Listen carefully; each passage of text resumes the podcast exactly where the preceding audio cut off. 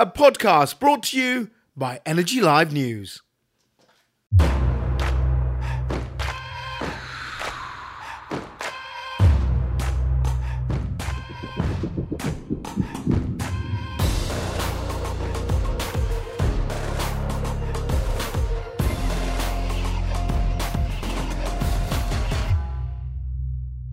Hello.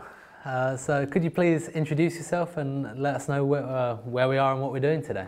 My name is Nick Hawker. I'm co-founder, CEO and CTO of First Light Fusion and we're in Oxford at our uh, headquarters. What got you interested in science even at first?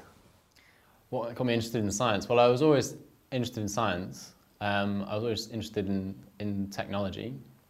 Um, but um, so my first degree was, was mechanical engineering, and um, I suppose at school I, I, I, loved physics and I, and I liked you know hard problems, but um, uh, I wanted to work on something or work on or I spend my life on things which actually have impact and application in the real world, which is why I chose to do um, engineering. And when do you think you first heard the term fusion? Well, I heard about fusion power at, at school. Um, but um, it wasn't that I set out on a mission to work on uh, work on fusion. Um, I didn't know what I wanted to do. I liked physics, studied engineering. Um, it wasn't until I started my PhD that I started working on fusion, and even that it wasn't uh, you know that I um, set out to to work on fusion. Um, I was doing my um, master's project with uh, my supervisor and co-founder of First Light Fusion, um, Yiannis Ventikos. Um, and he said, hey, Nick, I've got, a, I've got a PhD project. I'm wondering if you're interested in it. And I said no, um, because uh, I was in a long distance relationship and I was sick of that. So uh, I decided to go and you know, move away um, and uh, I wasn't going to do the PhD. And I realized that I said no without actually asking him what the project was. And so I thought I probably should go back and ask him what the project was. Just to check, just, just to make sure. Just to make sure, yeah.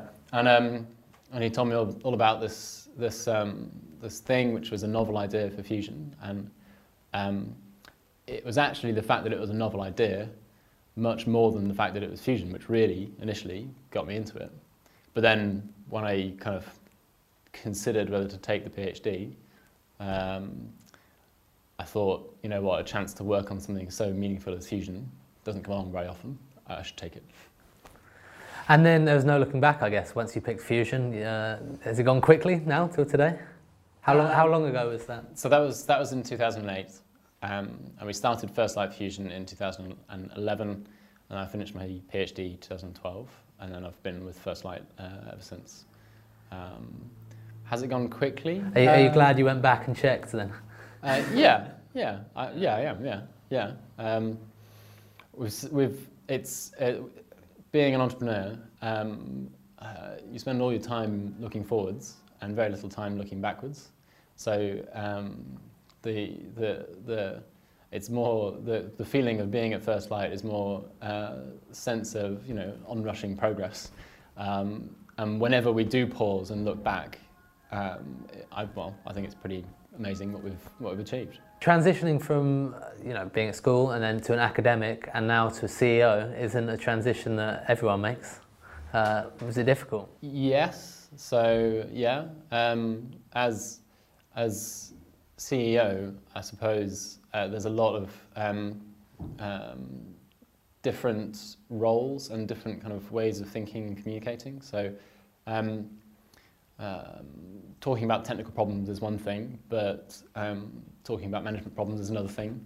Um, talking to investors is again different, and then talking to you know, journalists and the general public is another another different thing. Got to wear a lot of hats now. Got to wear a lot of hats. Um, actually, I, I, I uh, when I was doing my PhD, I also um, taught as well. So in Oxford, there's tutorial teaching, which is one of the core ways that the, the university runs.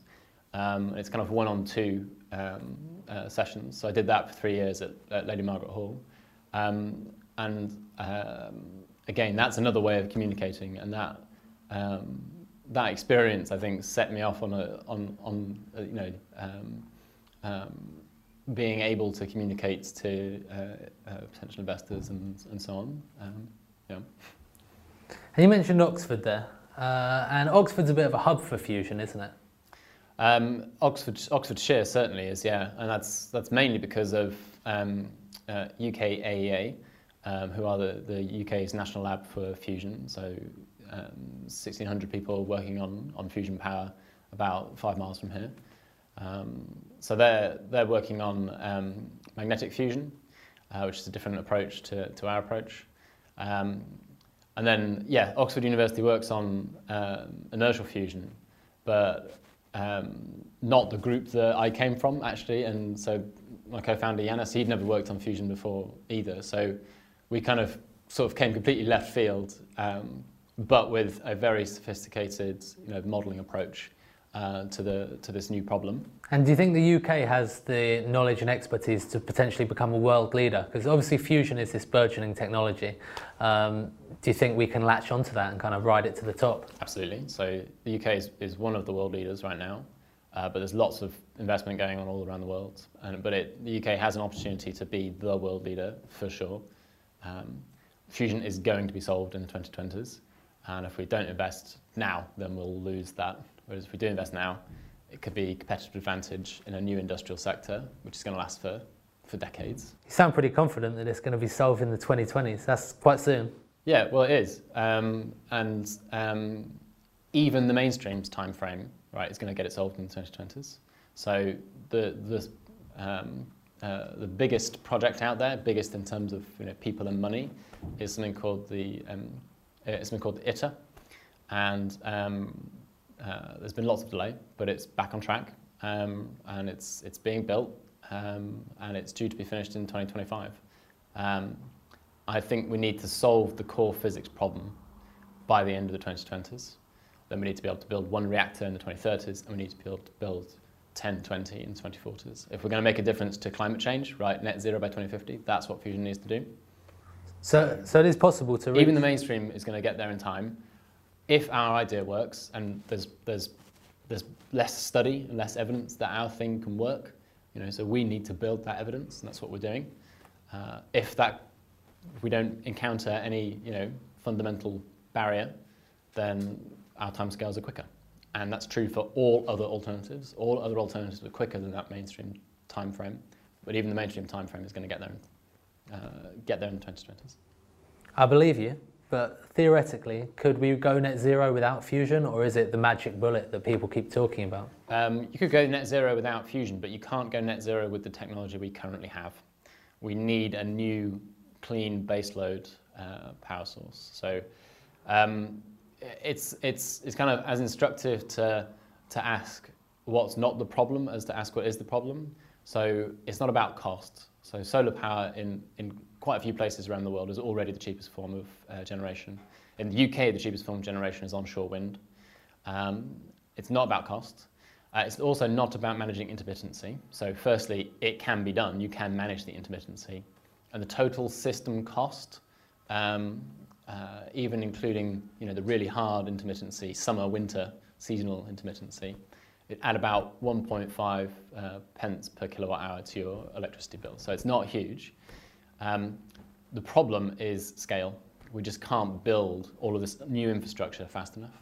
So that the Tesla Gigafactory, um, it produces enough batteries in one year to power the US for three minutes. It's just, it, yeah. the scales are vastly different.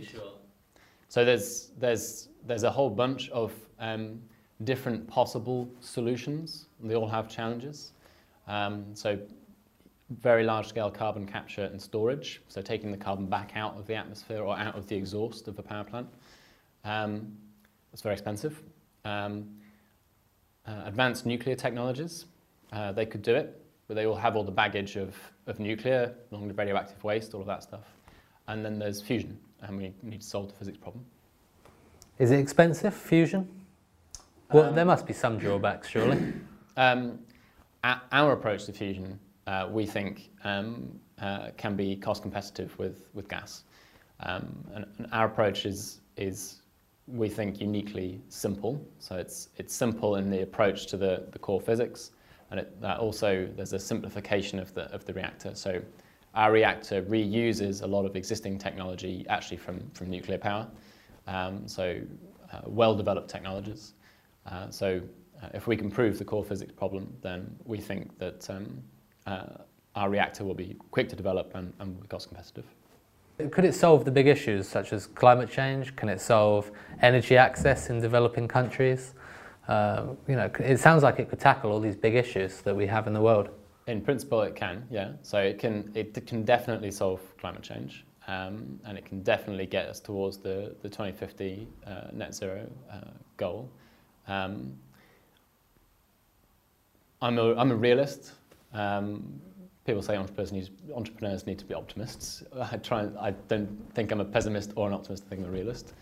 Um, to to put a fusion technology in a country which doesn't already have an established power plant engineering capability or nuclear engineering capability or a or a, a big national grid, it's going to take time.